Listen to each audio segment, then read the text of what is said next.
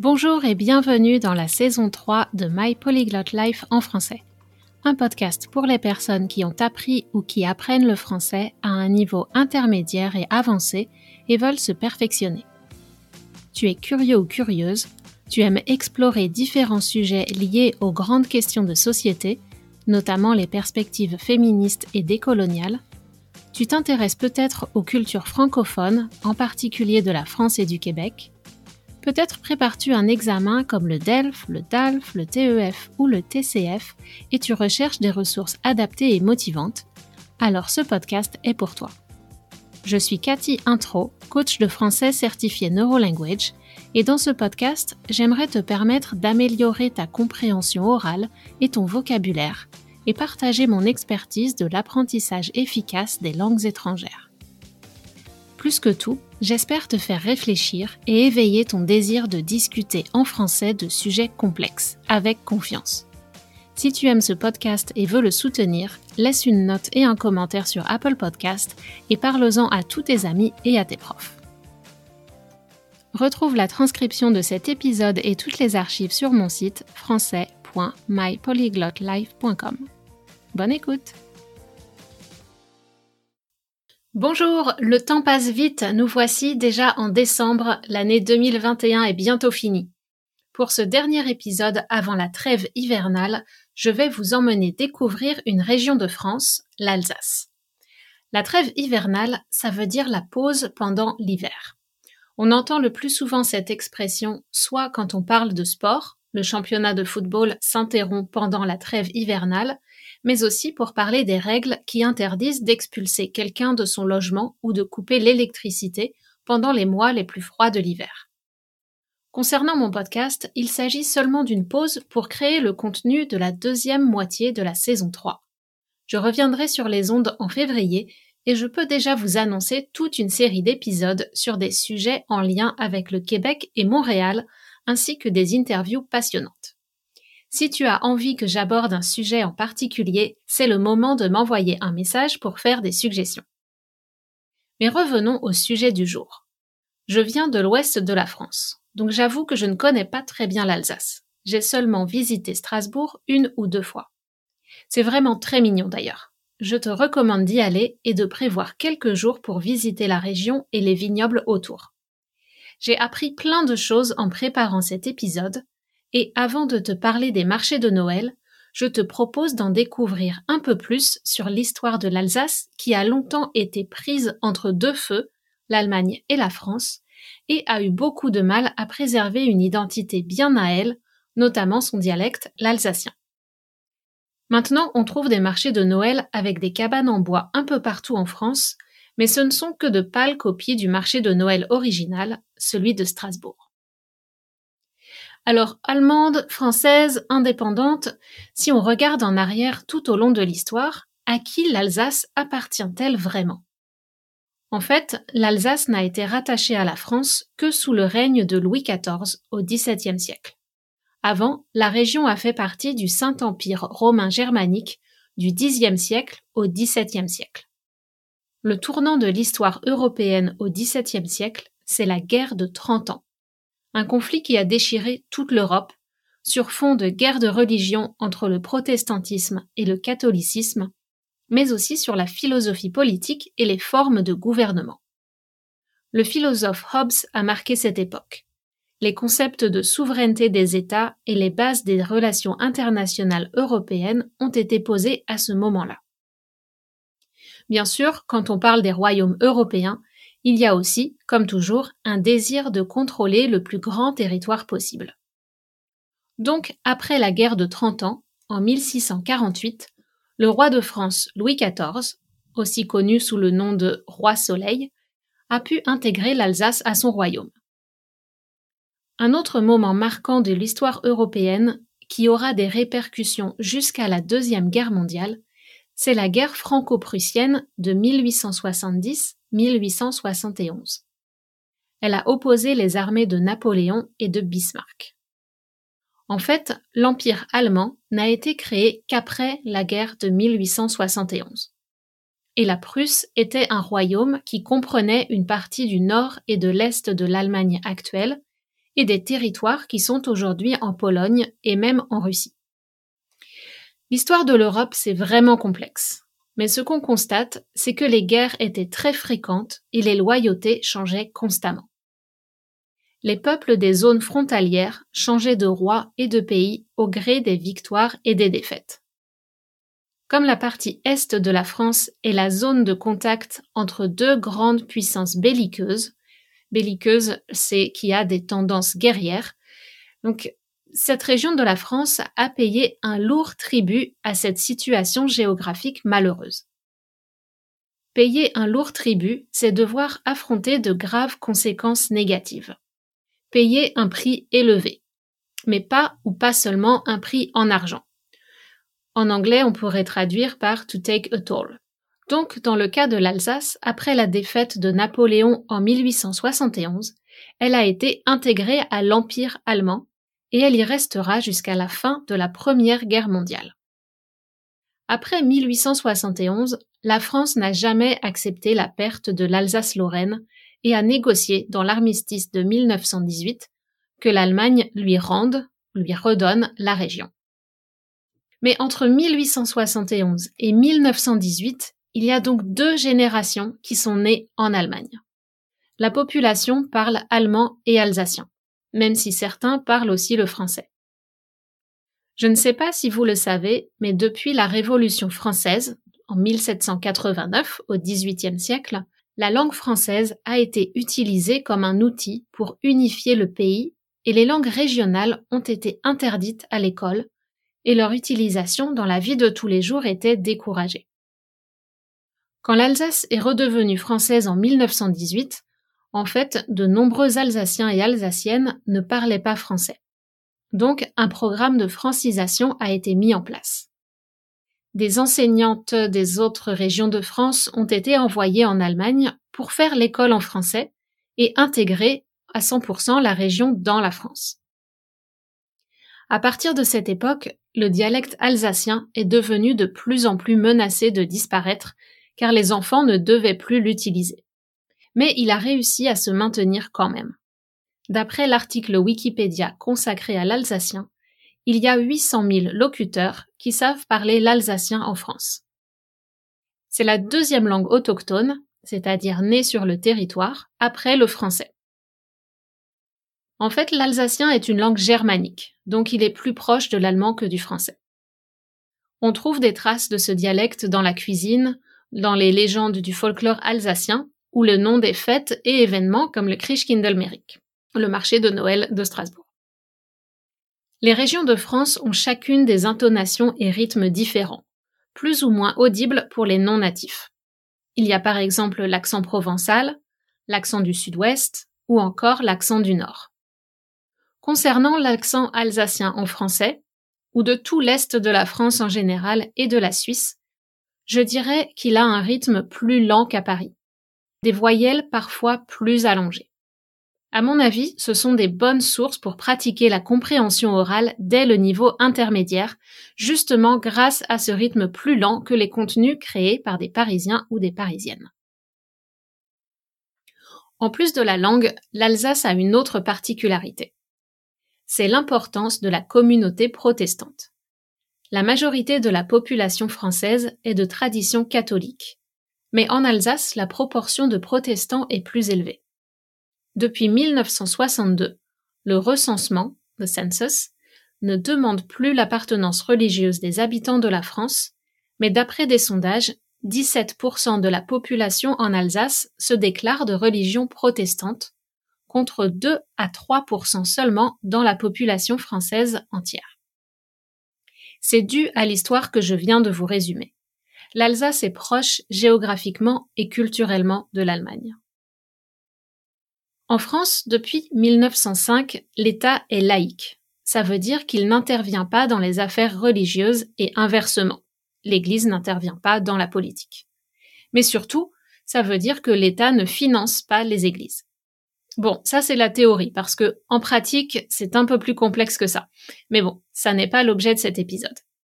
Mais si vous vous souvenez des dates, en 1905, l'Alsace appartenait à l'Allemagne. Donc elle n'était pas concernée par ce traité de 1905. et elle avait ses propres règles concernant le droit social, le droit du travail et la religion. Après le retour au sein de la France en 1918, la région n'a pas voulu abandonner ces lois que les habitants jugeaient plus avantageuses. Donc en Alsace, il y a ce qu'on appelle le régime du concordat, depuis Napoléon, qui définit une spécificité alsacienne. Là-bas, l'État réglemente et paye les religions protestantes, catholiques et juives. Initialement, c'était uniquement la religion catholique, mais assez rapidement, les cultes luthériens, réformés et juifs ont été ajoutés à la liste. Pour donner un exemple concret du concordat, ça veut dire que les prêtres, les évêques, les pasteurs et les rabbins en Alsace et en Moselle sont employés de l'État français.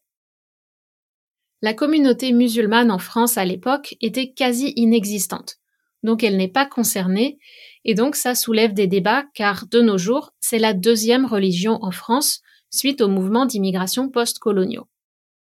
Les associations musulmanes bénéficient toutefois d'un environnement favorable pour recevoir des subventions qui leur permettent de financer des projets, en Alsace plus que dans d'autres régions de France.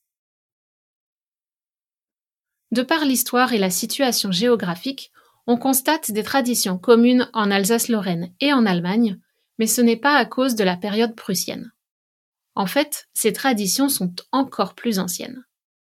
Par exemple, il y a la Saint-Nicolas et aussi le lendemain de Noël, qui est férié en Alsace mais pas dans le reste de la France. En parlant de Noël, voyons un peu qui sont les concurrents du Père Noël dans les traditions alsaciennes. Le plus connu est sans aucun doute Saint Nicolas. Ce qui est amusant, c'est que Saint Nicolas est le Santa Claus original, mais après avoir voyagé aux États-Unis, deux personnages se sont mélangés, Father Christmas et Santa Claus.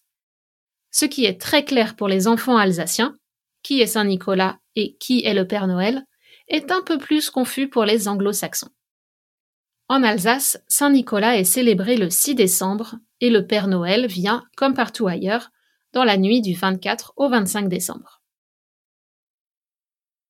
Traditionnellement, en Alsace, c'est principalement Saint Nicolas qui apporte les cadeaux même si de nos jours, les enfants reçoivent aussi quelque chose à Noël pour suivre ce qui se fait dans le reste de la France. On ne sait pas exactement à quand remonte la tradition des cadeaux, mais on pense que ça vient de l'époque royale de l'histoire romaine. Rien ne prédestinait Saint Nicolas à ce rôle. En effet, il était le saint patron, c'est-à-dire le protecteur, des enfants, mais aussi des bouchers, des apiculteurs, ceux qui élèvent des abeilles, des avocats, des bateliers, des voyageurs, des emballeurs et des célibataires. Vraiment une large gamme de profils. Mais du 8e siècle au 10e siècle, il devient de plus en plus populaire partout en Europe. On sait qu'il est vénéré en Alsace depuis l'an 1100 environ. On reconnaît facilement Saint Nicolas car il porte les habits des évêques. Son personnage a été créé sur le modèle de l'évêque Nicolas de Myre, c'est une ville qui se trouve dans l'actuelle Turquie. On le représente toujours avec sa mitre. La mitre, c'est une sorte de chapeau en forme de pyramide arrondie, et sa crosse. Ses couleurs sont le rouge et le blanc.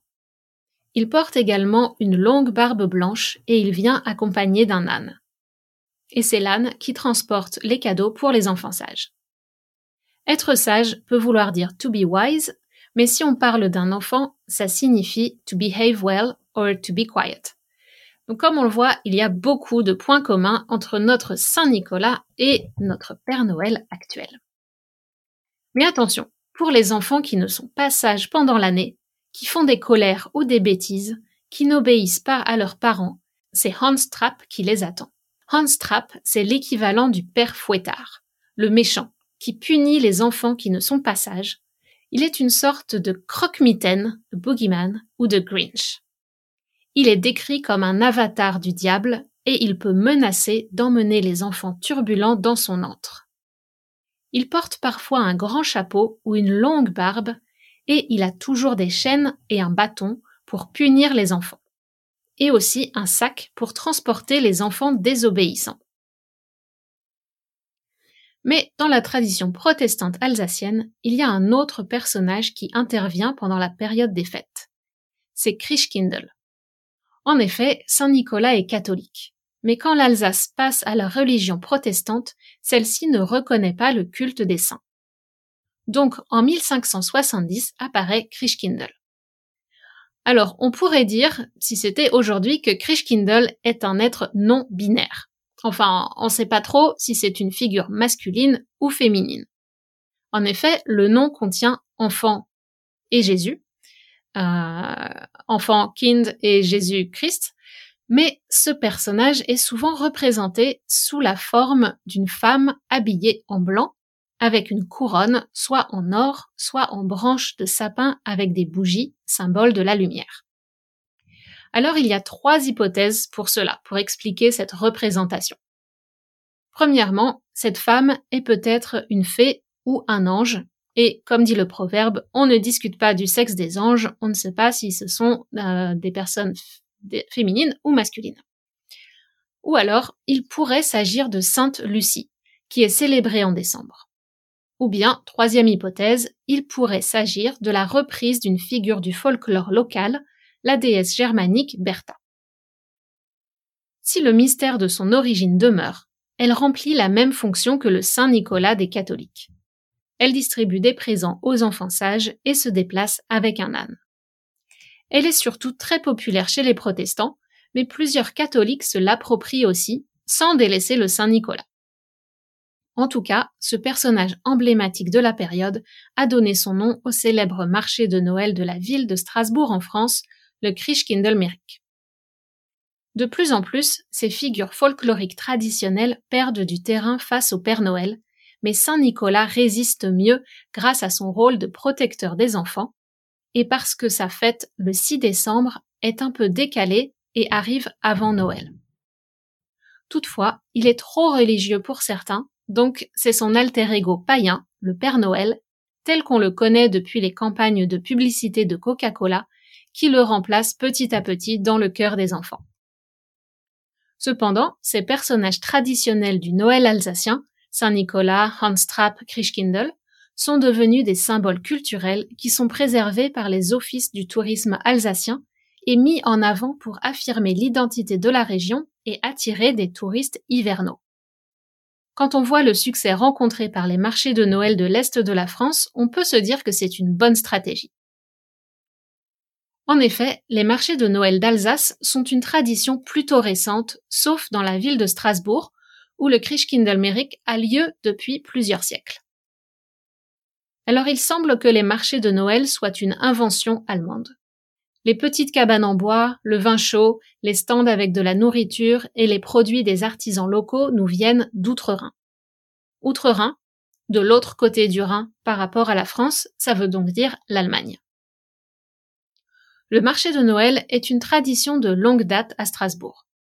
Dès le Moyen Âge, un marché était célébré le 6 décembre au pied de la cathédrale, le Klaus Merik, marché de Nicolas. Puis, comme je vous ai dit tout à l'heure, le Christkindlmerik a pris le relais après la conversion au protestantisme. Vous voyez, ça fait un bail. Comme on dit en français familier. Ça fait un bail, ça veut dire ça fait longtemps. Le marché de Noël a connu un passage à vide au XXe siècle. Un passage à vide signifie avoir moins de succès qu'avant. Puis il a bénéficié d'une stratégie de la ville pour redynamiser le tourisme dans les années 1990. Cette stratégie a bien fonctionné. Le Christkindlmerik a attiré plus de 2 millions de visiteurs en 2008 et des filiales ont été ouvertes à l'étranger. Pour surfer sur cette vague du tourisme de fin d'année, de nombreuses autres villes en Alsace et Lorraine, la région voisine, ont copié le modèle et lancé leur propre marché dans les années 1980-90. Aujourd'hui, il y a des tentatives de marché de Noël dans la majorité des villes moyennes de France qui ont un budget pour organiser ce type d'événement. Mais ça n'a pas le charme ni l'atmosphère des marchés de l'Est, qui est la région la plus froide de France. Et je dois dire qu'à mon avis, le froid joue beaucoup sur l'atmosphère d'un marché de Noël. S'il ne fait pas assez froid, il n'y a pas autant ce besoin de lumière et de chaleur humaine, de vin chaud et de nourriture grasse ou sucrée. Je ne m'en rendais pas compte avant, mais mon expérience montréalaise me fait comprendre ce que c'est l'hiver, le vrai. Sur les marchés alsaciens, on trouve beaucoup d'accessoires pour décorer sa maison ou son sapin de Noël. C'est une tradition qui n'est pas du tout présente dans ma région, dans l'ouest de la France par exemple. Bien sûr, on décore aussi les sapins, mais beaucoup plus simplement. En Allemagne, il y a eu très tôt une habitude de décorer les sapins avec des pommes, des noix, des bretzels, des petites décorations en métal, couleur argentée ou dorée, etc. Le pain d'épices et les bredele sont des gâteaux typiques de la région, surtout pendant le temps des fêtes. La légende raconte qu'en 1847, en Allemagne, un souffleur de verre qui était trop pauvre pour décorer son arbre de Noël avec des noix et des pommes a eu l'idée de créer lui-même des boules de couleur en verre. C'est ainsi que seraient nées les boules de Noël qui se sont ensuite popularisées partout, à commencer par l'Alsace. Une autre particularité des décorations de Noël alsaciennes, ce sont les mini-maisons que les gens installent dans leur salon.